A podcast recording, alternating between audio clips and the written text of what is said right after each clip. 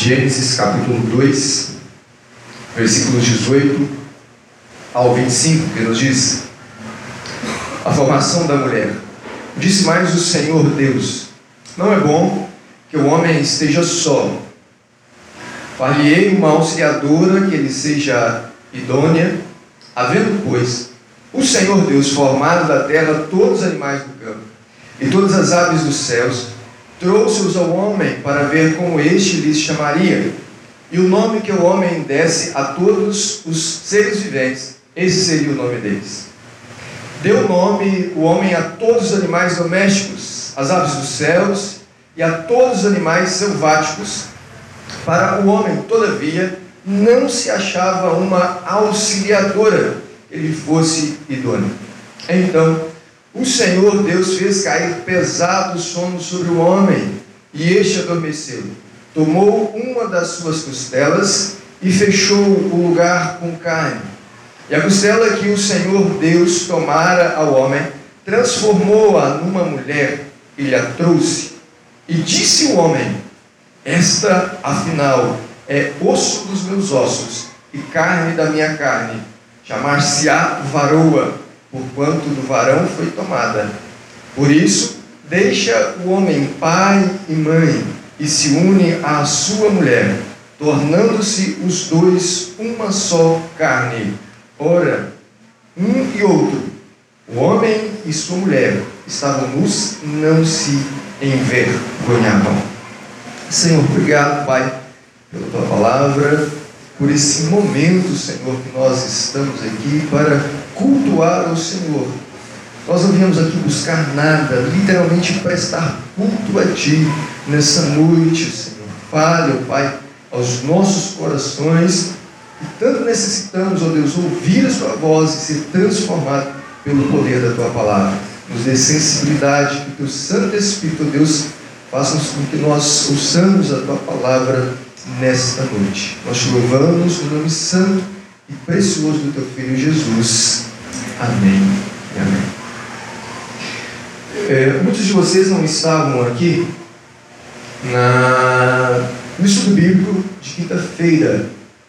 Nós falamos sobre diversos assuntos, entre esses assuntos, a, a questão trágica que nós já vivemos em determinadas partes, já do nosso país, mas também, principalmente é, do Japão, onde foi citado, do Japão, do México né, onde as pessoas é, eles estão abdicando de casar e envolver com pessoas, com seres humanos, e eles então é, compram uma boneca inflável, compram um robô, é, casam-se com animais, como o caso do México, e por assim de forma subsequente. Talvez você que está sentado, isso é loucura. Mas um dia esse país, muitas pessoas que estavam sentadas, assim como nós também, eu creio que pensou que isso seria loucura. Isso tem acontecido. Eu falei para os irmãos um dado triste. É, o IBGE fez uma pesquisa e eles creem que a partir de 2035, se eu não me engano, os lares brasileiros, eu falei isso para os irmãos quinta-feira, os lares brasileiros terão mais animais do que filhos. Porque as pessoas se envolvem cada vez mais em relacionamentos, as pessoas é, de certa forma, a, a faixa de casar e divorciar está ali é, pareado um com o outro, né? isso em qualquer meio, em qualquer parte da sociedade.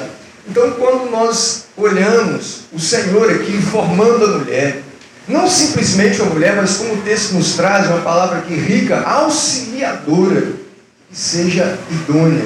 Eu falei para os irmãos que não existe essa palavra de certa forma, ligada a outro ser ou a outra pessoa, além de Deus e a mulher. Ou seja, da mesma maneira que o Senhor nos auxilia, ou seja, quando encaixa essa palavra, assim é a mulher idônea para com o homem. E nesse texto que nós lemos, eu quero me ater aqui ao versículo 24, mas nós vemos aqui a, a felicidade desse homem, a felicidade de Adão. Ou seja, quando Deus desperta do sono, ele vê que agora ele tem uma pessoa idônea do seu lado, uma pessoa que será o seu suporte. Ele não estará mais solitário, Quando nós lemos aqui toda a descrição, ele dá, ou seja, nome aos animais, e um por um ali, talvez com seu envolvimento, um, com o casal em si formado, ele não vê ninguém, de certa forma, como ele. Mas quando o Senhor o entrega a uma semelhante, uma pessoa semelhante, parecida, ele então louva o Senhor de certa maneira. E disse o homem: Esta, afinal, é osso dos meus ossos e carne da minha carne. Chamar-se-á varoa, ou de certa forma, esposa porquanto do varão ela foi tomada. Ou seja, a alegria desse homem em saber, olha, eu não estou mais só. Talvez não só homem, mas mulher. Na, na época que nós vivemos, as pessoas eles querem de certa forma se isolar cada vez mais, como nós falamos no começo, é preferível ter um, um cachorro, um gato, é, do que chegar em casa e ter alguém para se preocupar. As pessoas estão cada vez mais envolvidas com os animais, esquecendo as pessoas em si. Mas aqui nós vemos Adão louvando ao Senhor. Olha, essa e isso tirou de mim. É pedaço, um pedaço meu. E nós vemos e nós sabemos que no ato do casamento em si, quando o homem e a mulher consumam o casamento, nós sabemos que esse, de forma figurada, eles se tornam assim, uma só pessoa. Mas eu quero trazer para os irmãos aqui, brevemente, essa noite, três ordens que devem reger um casamento. Eu creio que talvez você tenha várias visões sobre casamento, mas a visão bíblica de casamento. Três coisas que esse versículo 24 ele traz para a nossa vida, para nós que já casamos, para aqueles que ainda irão casar, para aqueles que pretendem um dia casar. Ou seja, tem três ensinamentos nesse versículo 24 que é de grande utilidade. E o versículo 24 ele começa dizendo o seguinte: Por isso, ou seja, por ser uma só carne. Por isso, por você ser uma só carne. Esse versículo inicialmente vai demonstrar algo essencial para as nossas vidas a primeira coisa que você deve se preocupar no seu casamento é um para com o outro. Leonardo, mas isso é, é um para com o outro. Seu filho é segundo lugar. Mas você já percebeu como que essa ordem, em 90% das vezes, ela é invertida? As mães, os pais se preocupam mais com os filhos, têm um meio de refugiar nos filhos e afastar-se do casamento aí o seu casamento começa a deteriorar. Porque você inverteu a ordem daquilo que é um projeto de Deus. A sua esposa, o seu esposo é em primeiro não o seu filho. Mas eu tenho um amor incondicional pelos meus filhos. Eu não consigo. Mas esse amor deveria ser primeiro para com o seu esposo, para com a sua esposa. Segundamente, eles. Esse apego a eles. E eu estou falando de um casamento bíblico. E a primeira coisa que nós veremos aqui, para você ter um casamento de certa forma mais leve, mais agradável ao Senhor, o autor bíblico diz: Por isso, ou seja, por ser só uma carne, deixa agora o homem, pai e mãe. Deixar. Aqui nos aparece já a primeira ordem: deixar pai e mãe. Eu não sei qual é a realidade do seu casamento, da sua vida conjugal, como que funciona o seu casamento, qual que é a ótica de casamento que você é, é, acredita ser a correta, mas quando nós olhamos para esse texto, nós vamos ver aqui que essa união entre o homem e a mulher, para ela proceder de forma contínua e correta, há algo que deve ser feito. Olha, deixar pai e mãe. E deixar pai e mãe aqui não é, de certa forma, você abandoná-los. Então você, não, eu casei, agora eu tenho a minha vida, e meu pai e minha mãe têm a vida deles. Não. Deixar pai e mãe É você agora ser homem e ser mulher para tomar as suas próprias decisões. É você não endurecer o seu coração e bloquear os seus ouvidos para eles, mas é ouvi-los e saber que agora você toma as suas decisões. Meu filho, você deve gastar dinheiro assim, você deve fazer a compra sim, minha filha. Se a sua mãe estiver certa, ouça. Se não, mãe, eu tomo as minhas decisões. E um dos maiores erros dessa questão de não deixar pai e mãe é levar para o pai e a mãe o que acontece dentro de casa. É achar que eles serão as pessoas ideais para solucionar um problema que agora são seus. São seus. Por isso você deve se preparar, pensar na questão de casar, de entrar no relacionamento. Assim, agora eu vou me tornar um com a minha esposa e com o meu esposo. Eu não posso mais correr o colinho da mamãe e do papai para tomar as decisões para mim. Eu posso comprar isso, posso fazer aquilo? Não, agora você é o Senhor, minha senhora. E muitos casamentos, meus queridos, eles terminam porque os, os filhos ou os pais têm um amor incondicional uns pelos outros. E esses laços, eles não se quebram. O filho não abre espaço para preencher ali com o amor da sua esposa. E nem o esposo abre espaço para preencher com o amor da sua esposa. A mãe ou o pai às vezes enche 90% do coração.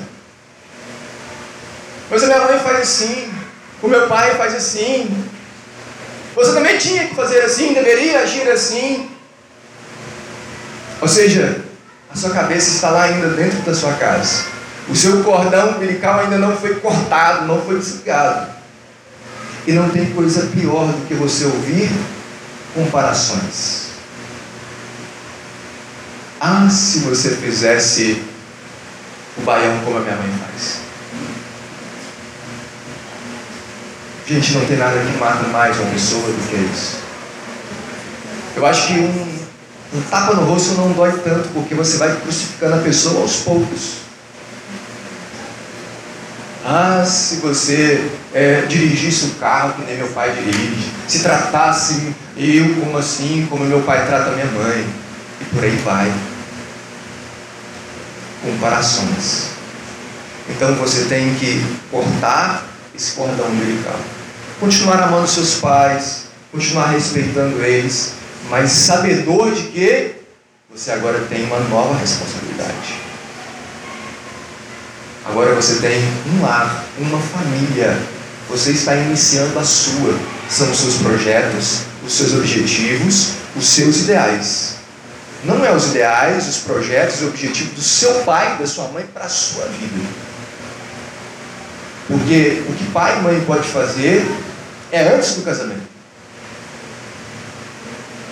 É não concordar, é não dar dinheiro para casar, é não apoiar, é não dar a bênção é isso que eles podem fazer antes do casamento.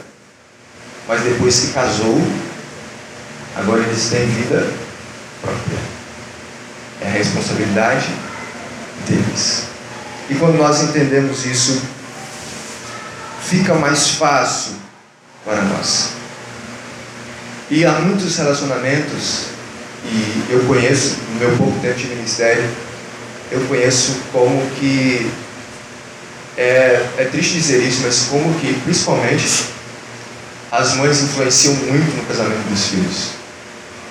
Pelo fato da mãe amar mais, apegar mais, ela, se ela pensar talvez que o filho esteja sofrendo, ou casou mal, ou a mulher não cozinha bem, ela quer ir lá dar dicas, quer de certa forma arrumar uma desculpa para, de certa forma, o negócio dar certo, para funcionar. Eu não sei se é ciúme, o que, é, mas não faça isso.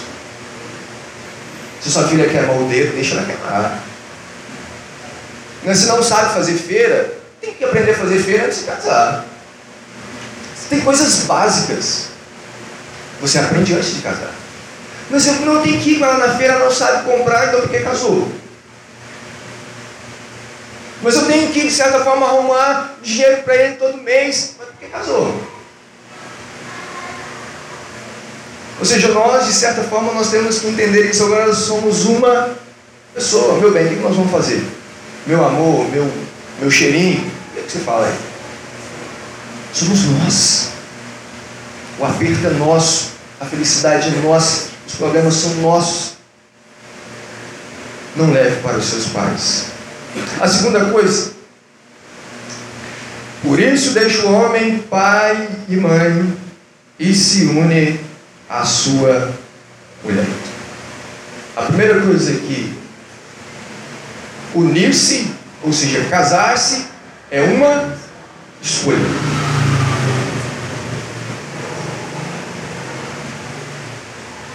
Alguém aqui, você pode me parar depois, mas se quiser levantar a mão, você pode levantar. Alguém aqui foi amarrado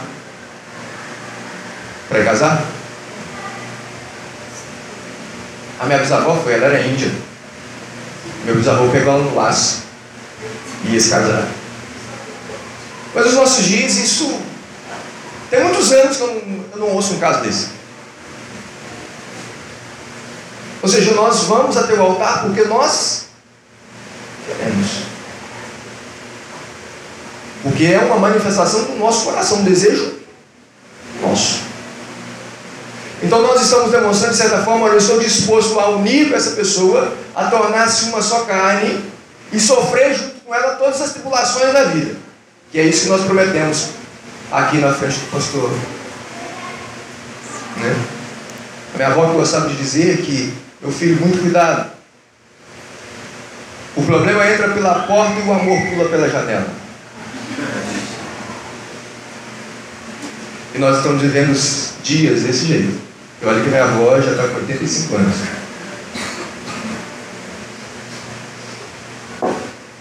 Meu querido, igual Paulo fala.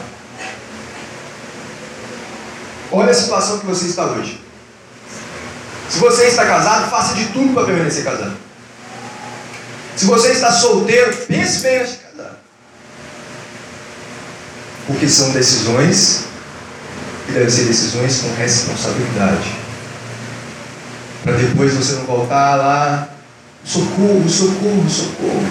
Porque às vezes a gente faz decisões impensadas. Unir-se. O que essa união aqui não é? Ela não é simplesmente uma cerimônia de casamento, pois nem sempre foi assim como nós fazemos nos dias de hoje. Essa união não é engolir o outro, pois a Bíblia fala da relação face a face. Ela é, na relação dos homens, a nossa auxiliadora. Então não fala para nós pisarmos na garganta da nossa esposa e falar de engolir qualquer coisa. E da mesma maneira, ao contrário. Porque eu acho que deveria ter delegacia dos homens também. Da mesma maneira, ao contrário.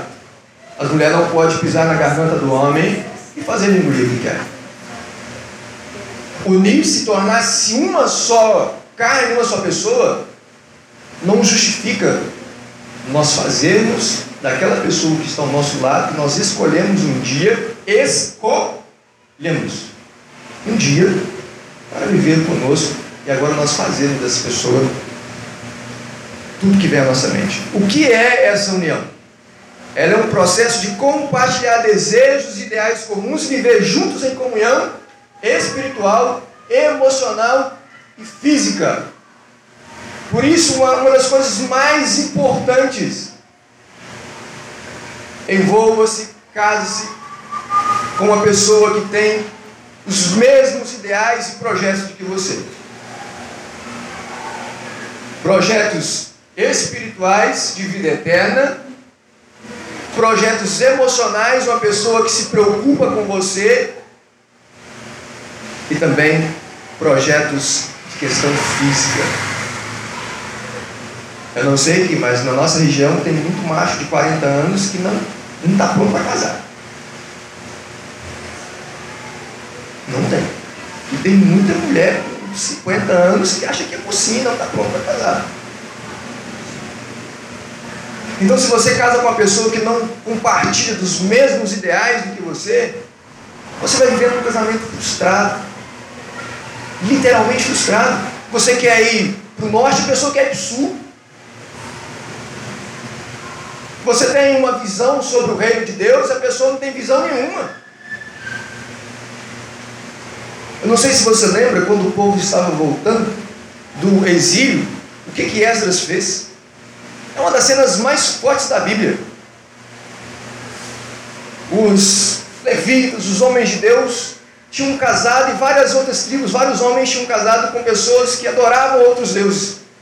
O Senhor falou para ele: Olha, sabe o que é para vocês fazerem? Vão lá e desfaçam todos esses casamentos. Aí você vai ler lá, sabe o que aconteceu? Agarrou no cabelo dos outros para separar. Enxotou mãe, filhos, todo mundo que era incrédulo foi enxotado. Uma das cenas mais fortes da Bíblia. Pensa você tendo que separar uma família construída pela ordem do Senhor. Mas é algo que o Senhor vem falando conosco desde o início. Para nós analisarmos o projeto de vida que a outra pessoa tem. Uma das melhores coisas para você que está querendo namorar ou está namorando é você perguntar à pessoa qual que é o seu maior defeito. Conte agora, nós não casamos. Qual é o seu maior defeito? Porque às vezes nós vamos tentando tampar todos os nossos defeitos, né? Mas preste atenção e analise a sua vida. O maior defeito que você tem hoje fez você errar em todas as outras coisas na sua vida. Se você é uma pessoa orgulhosa, você pode ter certeza que todos os problemas dentro da sua casa é por causa do seu orgulho. O nosso maior defeito é o que mais nos atrapalha nos relacionamentos com as pessoas e principalmente com o nosso. Então, se a pessoa entrar no casamento sabendo literalmente o seu maior defeito, e você estiver disposto a mudar isso, eu que você pode ter certeza que vai ser muito mais leve, muito mais fácil. Mas quando nós tentamos esconder quem realmente somos, né? e muitos fazem isso, infelizmente, a tendência é não dar certo. Então, a primeira coisa é deixar pai e mãe, deixar as convicções, os pensamentos deles. É, uma, é um abandonar, de certa forma, ideológico. Agora vocês têm o pensamento de vocês, o projeto de vida de vocês, mas não deixe de cuidar dos seus pais. Unir-se, tornar-se uma só carne, ter o mesmo projeto, compartilhar das mesmas coisas. E terceiro e último, se tornar uma só pessoa. A gente pensa um negócio complicado esse aqui. É, a Bíblia fala que nós tornamos uma só pessoa. Você vive, vamos supor, uma média de 25 anos com seus pais, ou, ou longe dos seus pais, e a sua esposa também mais 25 anos tem projetos de vida totalmente diferentes, pensa totalmente diferente, age totalmente diferente, lida com dinheiro, com finanças, com relacionamento, questão emocional, física, espiritual, totalmente diferente de você. Vocês então um dia se conhecem. E você tem que começar agora a alinhar um projeto só de vida. Você tem que começar agora a renunciar a certas coisas. Porque às vezes nós somos assim, não, olha, você casou com alguém, você sabia que eu era assim. Isso não é desculpa para o cristão, isso é desculpa para quem não conhece Jesus.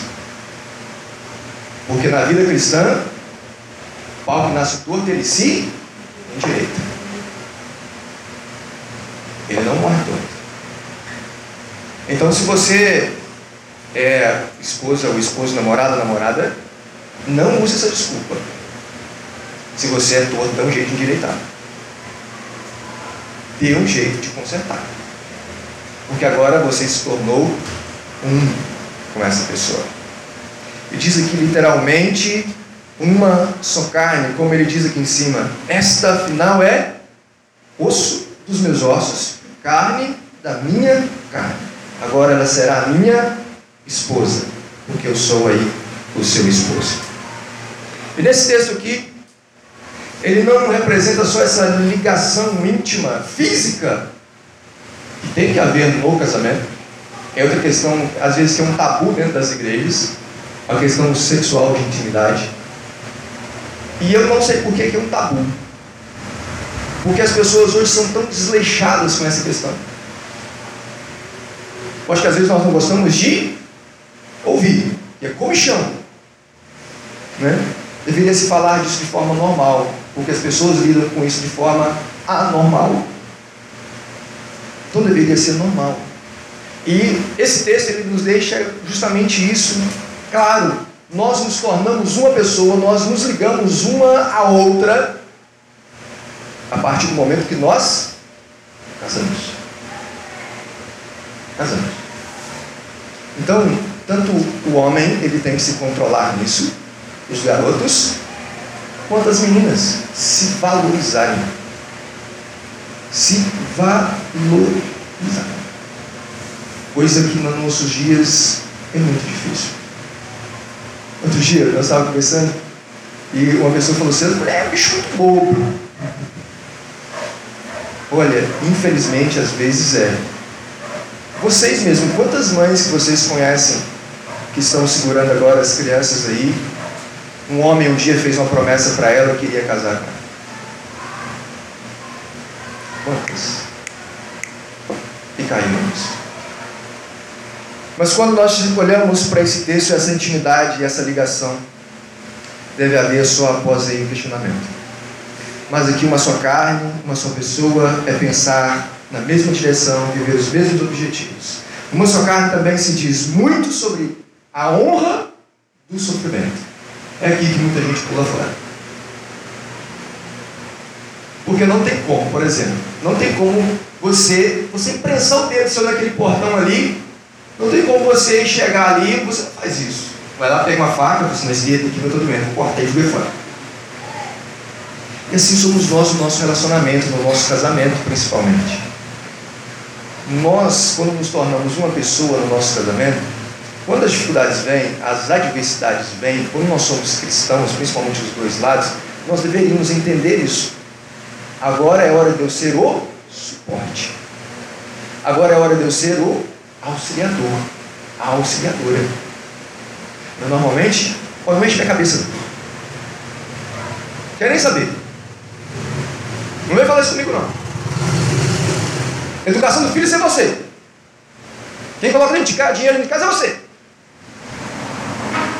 Problemas vêm e como a, o ditado da minha avó, eles vão entrando pela porta e o amor vai pulando pela janela.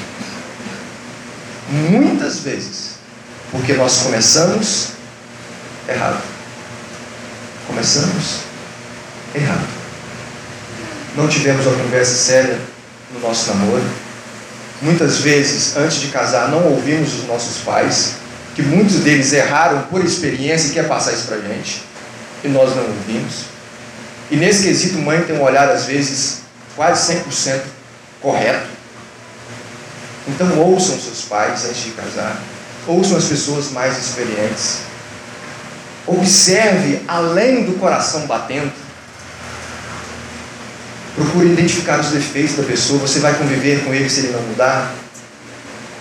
Você tem certeza que é isso mesmo que você quer?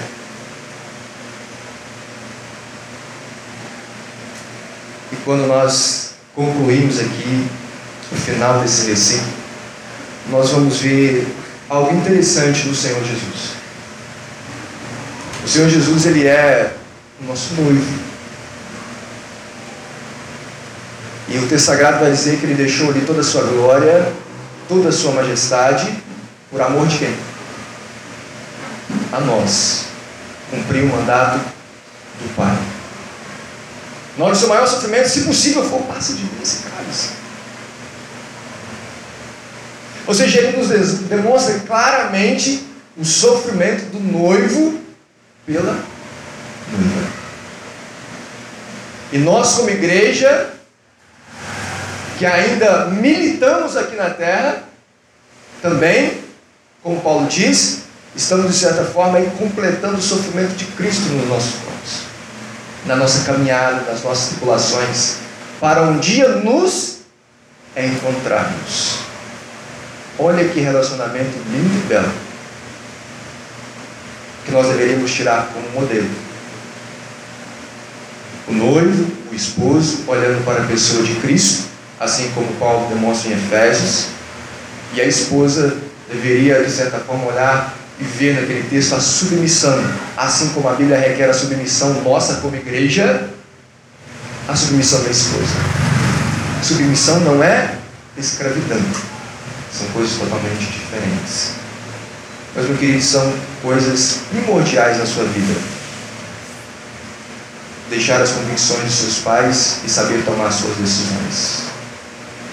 Você agora entender que você está unindo a uma pessoa que tem às vezes visões diferentes, que tem pensamentos diferentes, vocês têm que se alinhar nisso.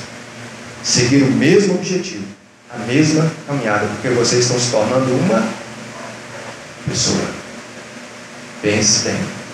E olhe sempre, quando seu casamento estiver difícil, as coisas estiverem difíceis no seu relacionamento, olhe para o exemplo de Cristo. O quanto de sofrimento ele nos suportou por causa de nós, noiva rebelde que nós somos. Olhe para Ele. Talvez você é uma dessas pessoas, talvez não uma noiva, mas talvez uma namorada, talvez uma esposa, que tem sofrido no seu lado. Porque o homem é um bicho bruto. Talvez você tenha sofrido, mas olhe para Cristo. Hebreus vai dizer que ele se compadece de nós, ele se compadece de você pelo que você passa, porque Ele sabe o que é padecer, Ele sabe o que é sofrer. Mas um dia Ele encontrará conosco e será um casamento eterno, uma aliança eterna. Então que você possa levar esses ensinamentos para a sua vida. Os que estão pretendendo casar, aqueles que estão casados. Talvez você que está casado não deixou as convicções dos seus pais, sem deixado eles intrometerem no seu casamento. Não deixe que isso aconteça. Não deixe.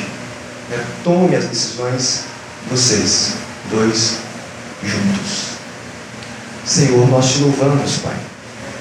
Te louvamos por esse dia, pela nossa vida e pela tua palavra, que tanto nos ensina, nos exorta, nos chama, ó Deus, a fazer aquilo que lhe agrada. E nessa noite o Senhor nos chamou para fazer o que lhe agrada no nosso casamento nos nossos relacionamentos. O Senhor nos dê um coração sensível, um coração, Deus, convertido nessas áreas. Que às vezes nós carecemos e carecemos muito, ó Deus, de resolver os nossos próprios problemas. Tenha misericórdia de nós e todas as vezes que nós agimos de forma incorreta.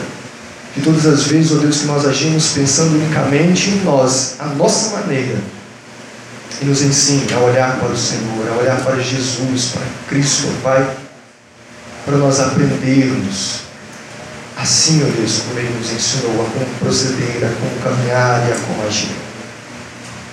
Traga o seu consolo sobre o nosso coração. E nesse dia em especial, o teu consolo, a tua graça sobre o coração dessas mulheres. Deus, nós não sabemos e conhecemos, mas o Senhor conhece, o Senhor sabe o coração de cada uma, a mente de cada uma, o que cada uma tem padecido, o Senhor sabe. Por isso deve o consolo e o conforto a cada uma delas. Nós te louvamos no nome santo e precioso do teu Filho Jesus.